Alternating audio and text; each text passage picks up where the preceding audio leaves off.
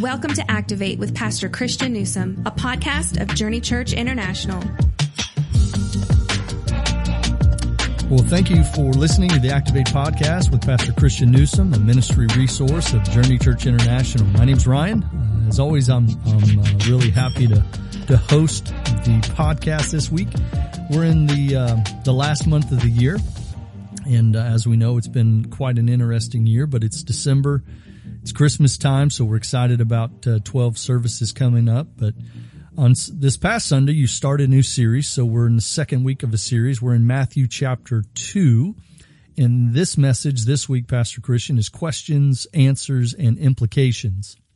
We mentioned the, the series premise was to celebrate Christmas as the season that we remember and leverage the fact that God is with us because of Jesus. We're going to jump into uh, the message. Our hope for you listening is that we can help you uh, activate your faith, take steps that will draw you closer to Jesus.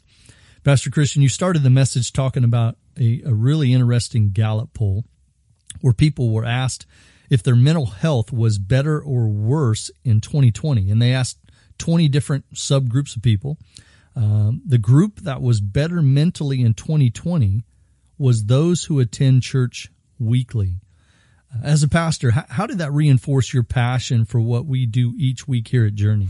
So I would say a couple things, Ryan. One, full disclosure, you said we're looking forward to 12 Christmas services. I'm not really looking forward to 12 Christmas. I mean, if I could okay. just, I, I love Christmas. I'm looking forward to the impact that our Christmas services could have. But if we would have had these microphones on in this office, earlier this morning when we were saying, have we lost our mind? I mean, to do five days of Christmas services, I understand in a world of social distancing and really trying to be safe. I mean, it, it just, it is our schedule, um, this week, but full disclosure, um, like not, not, not something I'm like so excited about that I can't sleep, unfortunately. Um, secondly, I would say this is our last podcast of the year. Um, so man, it's it's been good this year to be able to have these discussions with you. When we started the 2020 podcast, it was Pastor Brandon um, and I, and you know, we we were 100 episodes deep in in the Activate podcast, and to be able just to unpa- uh, just to unpack each sermon week after week, talking with you is uh, has been a great joy. We'll shut the podcast down through January 10th, and we'll bring it back. We'll bring it back. Um, so Sunday, January 10 um, it'll be up again as we start our new year of ministry and messages. I spent last week um, on a planning week laying out uh, all of my messages through Labor Day.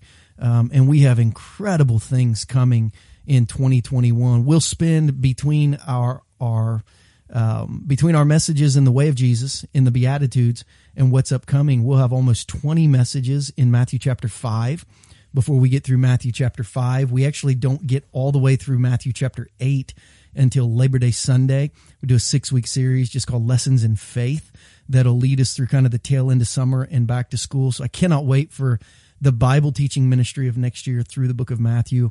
But, but to get to your question very specifically today, you know, the, the Gallup poll that even to clarify a little more of the 20 subsets of, of people, the only one that took a positive step forward. So every group was less than. So it wasn't you know, this was positive 10 and another one was positive three. It wasn't the most positive. It was the only positive. The only group that said 2020 is better than 2019 were those people who were going to church weekly. And I think when I read that, Ryan, I flash back to June 7th. I think it was June 7th after being at a church for 13 weeks and doing online church and preaching into a camera. And God bless our production team. They they are the best of the best. And God bless our people who I mean, actually got on each week and did watch parties and with dozens and dozens of people that gave their life to Christ on, on Easter and actually texted in. I mean, great ministry was happening. But Sunday, June 7, when after 13 weeks of not having church, we were able to have church again. What that did for my soul. And I had been preaching every Sunday the last 13 weeks and I had been I'd been worshiping because I sat in when the worship team filmed their deal for 13 weeks. And I'd even been with some of our staff people. I'd been doing all the things you did in church, but without my church. And when the church came back, it, it flipped a switch in my soul that took me from kind of a dark place, kind of a depressed place, a discouraged place to I'm going to make it.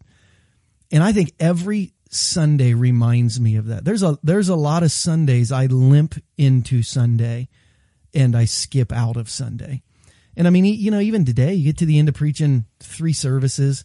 Um, next next week, when we get to the end of twelve services, there'll be some physical fatigue, but the spiritual energy and the spiritual joy of seeing people transforms your soul. The Apostle Paul told, uh, or, or the author of Hebrews, that some people believe is the Apostle Paul, said in Hebrews ten twenty five, "Don't forsake gathering together." Some people are doing that but if you do it, you'll be encouraged. And I think that is what that what that Gallup survey did is it just um, it just repeated the scripture that when you gather together weekly, your soul is encouraged. Um, and and I know that's true for me, and I know it's so true for so many of our people, and clearly it's true for thousands and thousands of people who took a Gallup poll and said, "Hey, it's been a hard year, but uh, I'm doing better than I was last year because I get to I get to be with my spiritual community." Um, every week. I don't think we can overemphasize it enough, to be honest with you. You think about all the steps we've taken to make sure people can come to church safely and well and to do things with excellence, and it makes it worthwhile when you see studies like that. Oh, no doubt about it. Yeah, you you you see verified what you'd always believed in your spirit but couldn't prove. It's like, hey, now we can prove that this is this is happening to everyone. Yeah. Um, the text as you read in Matthew chapter 2, it kind of appears, uh, as you mentioned in one of your points, was dueling kings. And that being King Herod and, and of course, King Jesus. Of course, the real challenge to Jesus sitting on the throne that you point out, uh, the, the throne of our hearts, is that we are already sitting there. You also quote this man, great devotional, My Utmost for His Highest, that we've been doing, Oswald Chambers. And on December 9th, you, you state this uh, from his devotional Beware of refusing to go to the funeral of your own independence. Can you uh, can you kind of unpack this? Can you speak to this daily challenge we face of gi- of giving Jesus the throne of our lives? Ryan, I think it's I think it's the it is the greatest obstacle and greatest opportunity that any that any follower of Jesus has and I and I was I was raised in a I was raised in a faith tradition. Um, you know that I that I don't want to say I, I don't want to say I was raised in a faith tradition that didn't teach me everything I needed to be taught, but Christianity seemed to be a lot more addition and subtraction than like replacement. Meaning, now that you become a Christian, you start doing all these things XYZ. You stop doing all these things, ABC, and then your life will just look a whole lot more like Jesus. But it but it appears as if you're still in control of XYZ and ABC. Like you need to work really really hard to do these things and work really really hard to not do these things and then you might become like Jesus where Jesus actually says no I'm not um, I don't need you to start doing anything or stop doing anything. I just need you to die to yourself. Like I, I need to, I need you to let me have total control and authority in your life. In this thought from Chambers that he unpacked, that you know the most difficult part of Christianity is is not starting to tithe. I mean, if if you take if you have a long enough runway and you're money savvy, you can figure out how to give ten percent away. The most difficult part of Christianity for a Christian man in 2020 is not to stop looking at pornography. You get an accountability group, some guys you can be transparent with. You can do those. What Chambers was saying is the most difficult parts of Christianity are not adding the things that needed to be added. If you're disciplined, you can get there. Not subtracting the things that need to be subtracted. If you have a good group of people, you can get there. It literally is dying to yourself so you can live to Jesus. It's giving up control of the direction of your life, of the thought process of your life, of your, you know, as Jesus would say, love the Lord your God with all your heart, soul, mind, and strength. It's giving Jesus control of how my heart feels, how my mind thinks, what my strength goes towards, what my will even desires. It's giving all of those things to Jesus, which is a total transformation of the inner man – not just addition and subtraction of the outer man. It's a way more radical process, but a way more transformational and enduring process. And and that's what we were challenged to do in Matthew chapter 2 when we read a new king showed up in town before the old king was gone. That's how it always is with Jesus. The new king Jesus always shows up before the old king is gone and the question is are are we willing to dethrone ourselves or whoever else or whatever else we've put on the throne of our heart so that so that Jesus can be king. Or are we Forrest Gump Christians? You know seats taken. You can sit with me but I'm not going to get out of the seat. Or do we or do we give Jesus total control of everything? Um, I think I think that's that's one of the key principles I learned from Matthew chapter 2 as I watched the entire chapter unfold which is the tension between King Jesus and King Herod and how Herod had to go before Jesus could come. Herod's army Herod's army had to had to be overcome before a new king could come. And I think as we get out of today's message, we got to say, okay, what's on the throne of my heart that has to go, and who, who's who is an army to that thing in my throne that that that I have to be aware of is going to be disturbed when Jesus gets to be in charge of everything. I thought that was a great word that that all of Jerusalem was disturbed. It's like people in your life, when you give everything to Jesus, there's going to be some disturbed people that you just you you gotta you gotta endure, you gotta outlast. Um, you need you need to learn how to lean into God's will, God's word, God's people.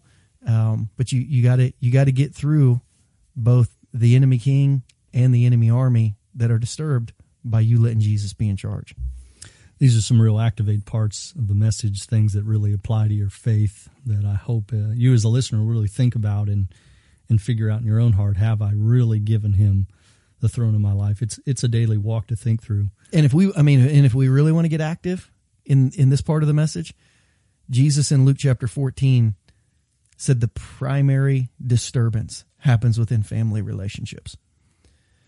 So maybe as we walk between Thanksgiving and Christmas, we can look at you know, who in our family has been the most disturbed and who do I have the most dysfunctional, uncomfortable relationship with because Jesus is on the throne of my life.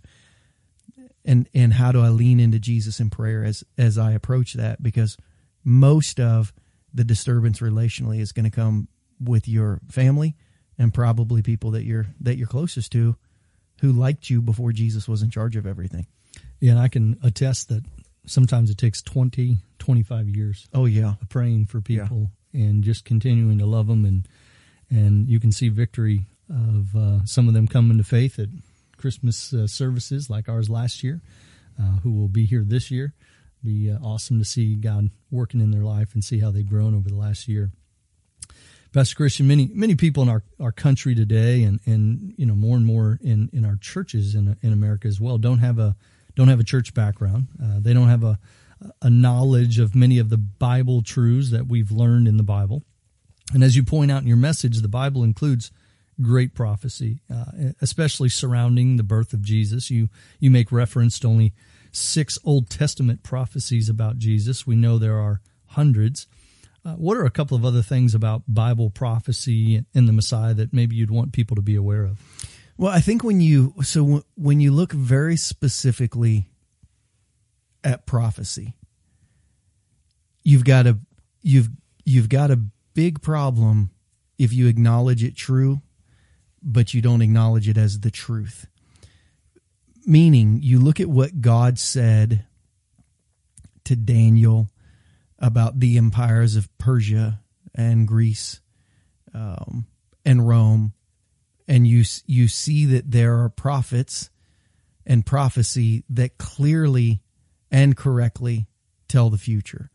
You see Isaiah using names like Cyrus, um, that that Cyrus is going to be King Cyrus is somebody God's going to use in the life of his people, and that doesn't happen for nearly two hundred years, and then King Cyrus raises up in Persia and allows the exiled people from Judah to go home um, you you look at all of these. You know, if you just look at the six that we mentioned from Jesus being born in Bethlehem to you know the the voice of mothers in Israel weeping because their children were killed. um, from you know Isaiah 11, 1, that Jesus would would live in Nazareth, or that he you know that he would be called a, a netzer, a, a branch that would raise up out of Israel. I mean, you look at all these little things, and you can either you can you can either reject them, but it's got to be an honest intellectual rejection, meaning I see two plus two equals four. I just, I just, I just choose not to. Believe that for me, two plus two is always going to equal five. Like it has to be a total rejection of truth. And when Jesus was talking to Pilate, and and Pilate asked him, "What is truth?" Like he's standing right before Jesus. He he sees the man who says, "I'm the way, the truth, and the life," and he says to his face, mm, "I just don't know whether or not I'm willing to trust this." But it's a rejection of the truth. I think when we look at prophets and prophecy, if we see them as true, and I think one of the greatest developments in the in the prophetic world was the uncovering of the Dead Sea Scrolls because you got to you got to remember up until the 1940s 50s 60s when they started uncovering these Dead Sea Scrolls the earliest Hebrew like manuscript copy of the Old Testament we have I think was in like the like 7 to 900 AD which means it was written 650 to 800 years after Jesus was born and it was very easy to say well, all those things written predicting that Jesus, they, they put him in afterwards. It's the only way they could have been that accurate. And then after thousands of years of people saying the only way those things could have been written in there as if they were written afterwards. To find the Dead Sea Scrolls that are dated to 100 years before Jesus was born and to have them be the exact same thing, you have to acknowledge someone in the past knew the future. And when it's someone's in the past, like today we talked about Moses, we talked about Samuel, we talked about uh, Malachi. We talked about Jeremiah. We talked about Isaiah.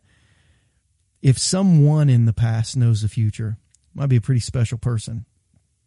If someone's 700 years apart all know the future and it's the same future, what apologetics would tell you is that they are all getting their material from a common source.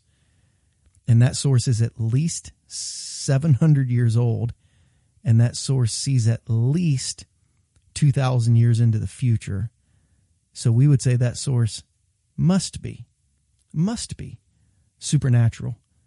And that that source exists in the past, exist in the future, exist into eternity, which helps us begin to understand the concept of this e- eternal God. So prophecy is so much more than what is true, it's what is truth. That there is a God that exists from eternity past into eternity future, and he's trying to give us the breadcrumbs of how to connect with him in the revelation of Scripture, much of it which is prophetic. You know, there's there's so much information we could learn. I know uh, there are hundreds of prophecies, so I thank you for allowing us to have a little bit better of a basis. Hopefully, you listening as you continue to dig, you'll you'll understand how to how to apply these truths, why you can hang on uh, to the truth that that is what we consider to be truth. And Ryan, I, I, so I have begun to apply. So I have, I have become much more soft hearted and much more open minded to hearing people out on why they do not follow Jesus, believe scripture, and trying to learn more about what they believe, who they follow, and why. And I will all I will often go back and ask uh, questions that that that have type of a prophetic orientation, meaning this person is my new leader. I believe everything they say. Where I can say, okay, I understand that. That's awesome. Um, have they done anything supernatural? Have they done anything miraculous? Is there any ancient literature, five or six hundred years old, that said they would be here now saying this and doing this? And of course, the answer is always no, which allows me to say, I appreciate where you are, but I'm going to stick with my guy. Because can you imagine if your favorite author who you followed and based everything on in in everything in your life on? Can you imagine if you had a favorite author that you did that? He says this, so I do this. She says this, so I do that. If I don't know, a thousand years ago, someone wrote about them and said where they'd been born and what they would do and where they would live and how it would come about. And you could go back and say, I follow this author. I follow him or her because a thousand years ago, somebody somebody predicted. Use you will use a secular word. Somebody predicted they would be here. So clearly, this person is a really really big deal. Just that that that lack of truth. And by the way, Christ, Christianity is the only world religion that has fulfilled prophecy as a basis for supernatural belief. There are no there are no prophecies, um, fulfilled prophecies in Islam. There are no fulfilled prophecies, uh, even in Mormonism. There are no fulfilled prophecies in Buddhism. Like it, it's the only major world religion where God a thousand years ago would say, "Here's how you're going to know I'm in charge. This is going to happen." And it's going to take a long time to figure it out. But a thousand years from now, you're going to look back and say, "Whoa, this is really a supernatural, eternal being that sees everything lining up at once and is trying to leave us breadcrumbs through the revelation of prophecy, so that we can so that we can trust Him." Man, some more some more great uh, truth to hang on to there. Um, Pastor Christian, there was a there was a section of your message where you you had us take a test. Maybe you didn't intend for it to be a test, but uh, kind of the section was the Messiah. Do you need him? And then you talk about a ruler, a shepherd, a king, a priest, a sacrifice. You know, this Christmas, w- which of these do you want people to think about, not only for themselves, but for those they care about? I think probably a, a priest. Um, priest in the priest in the ancient world were the people that connected humanity to heaven, and I and I think understanding so understanding Jesus' role in the world as the one who connects humanity to heaven, I think is so so key. The way he would do it by being a sacrifice you know, I, I think is great truth to understand. How he will rule and reign in your life after you choose to let him connect you to God is kind of this top three ruler, shepherd, shepherd, king. But I think that gift of frankincense, that thought that the Magi said, in some way, this person is going to both serve God and man at the exact same time, and he's going to serve to bring them together. The reason they would light incense is because it drifted up. You know, obviously, if you light incense in your room today, it'll you know the smoke will drift up. It was a it was a picture. So the altar of incense is where they offered prayers. It was a it was a picture of this the spoken request of man raising to heaven. So the the burning of the incense, the, the flame was a picture of what's happening on earth is actually getting to heaven. It's one reason people raise their hands in worship. It's a, it's a picture of incense. It's a picture of an earthly connection to heaven. And I think to understand that because of Jesus, that what's happening on earth can be connected to heaven is, is, is the heart of the Christmas story that he is the one who came. And we talked about this a few weeks ago in the in between he is the one who came, not while he was on heaven, not while he was in heaven, and not while he was on earth, but when he was between, when he was raised up on the cross between heaven and earth, he brought them together. He is the great high priest that allows what's happening on earth to be connected to heaven. So I think that gift of frankincense and the fact that Jesus is going to fulfill the role of priest to serve both God and humanity by bringing bringing them together is the most important thing people need to understand about Jesus which is why we need to continue to think about who who we're going to invite. Yes, um, right. We, yes, we need to be thinking, praying. We've got a week uh, to really um, allow God to place on our heart who we can who we can invite. And the nice thing about it is we have such a a great online experience now for those who don't even necessarily live here. Um, I remember at Easter sending out invites to all kinds of families saying, "Hey, wherever you're at, I don't know if you've got a place to uh, worship this Easter, but you know, check us out online." So great op- opportunity. Last question, Pastor Christian. In a couple of weeks, I'll have an opportunity to, to preach the last message of the year. And um, I've gotten that, that honor and privilege for about five or six years now. But I'll be talking about uh, spiritual word for 2021. And you kind of touched on this. Can you speak to how these words have really been instrumental in setting the calling and direction in the lives of our people over the last so many years? Yeah, I, th- you know, Ryan, I think if you are prayerful about the word and you get God's word and not yours, if you get God's word for your year, for your future, for your direction, for your purpose, um, and and then you just you write it down, you put it on a band, you hang it in your house, and you just pursue it every day. All you're doing is just being really, really intentional. And that's what Ephesians, I think it's Ephesians 5, 16 says, you know, you know, see then that you walk circumspectly, looking around, um, not as unwise, but as wise because the days are evil. Like make the most of every opportunity. Like 2021 is going to come and go quickly. Today, today we celebrated and finished the 50th Sunday of 2020. Like, and as crazy as the year was, like it just came and went. And if we are not intentional going into 2021, we may not make the most of every opportunity. So I think spending some time in prayer and your message will set this up really good on the 27th. How do I, how do I, how do I know God's word? How do, how do I know which word is God's word versus my word? I think if we can if we can see the fingerprints of what God's trying to do in our DNA to make us look more like Jesus, and we can just pursue that every day real intentionally, then then we can get a step closer to being who God created us to be and accomplishing what Jesus created us to accomplish. And I think we've seen some great fruit in the lives of our people as we look back and look at their words and see how God moved in those. I'm I'm excited to get get a chance to do that uh, for our people here in a couple of weeks. Um, man, I'm I'm really honored to have stepped into the, the podcast, Pastor Christian. Um, thankful that you and Pastor Brandon, uh, Brandon started this a couple years ago, and uh, I'm glad we've continued on a lot of great material. If people were to go back and just, man, spend some time listening to these podcasts, they will grow immensely. So I, I appreciate all the time and energy you put into these. Um, thank you for listening.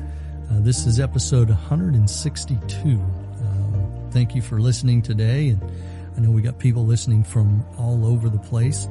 We uh, love to invite you to one of our 12 Christmas services coming up. Um, they're going to be starting on the 20th and then wrapping up with four of them on Christmas Eve. Come in person or, of course, online. Will be some great content for you to, to worship and spend your Christmas Eve with your family. We'd love to hear how God's working in your life. If, if you want to email us, you can email us at activate at takethejourney.cc. Otherwise, we look forward to catching you in 2021 on the Activate podcast, where we challenge you to build a faith that is active.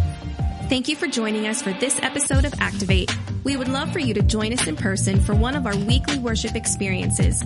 You can find out more information about JCI on our website at takethejourney.cc. Help us get the word out about this resource. You can do so by subscribing, reviewing, and sharing this episode on your favorite social media platform. Thanks again for listening, and we'll catch you next time on the Activate podcast.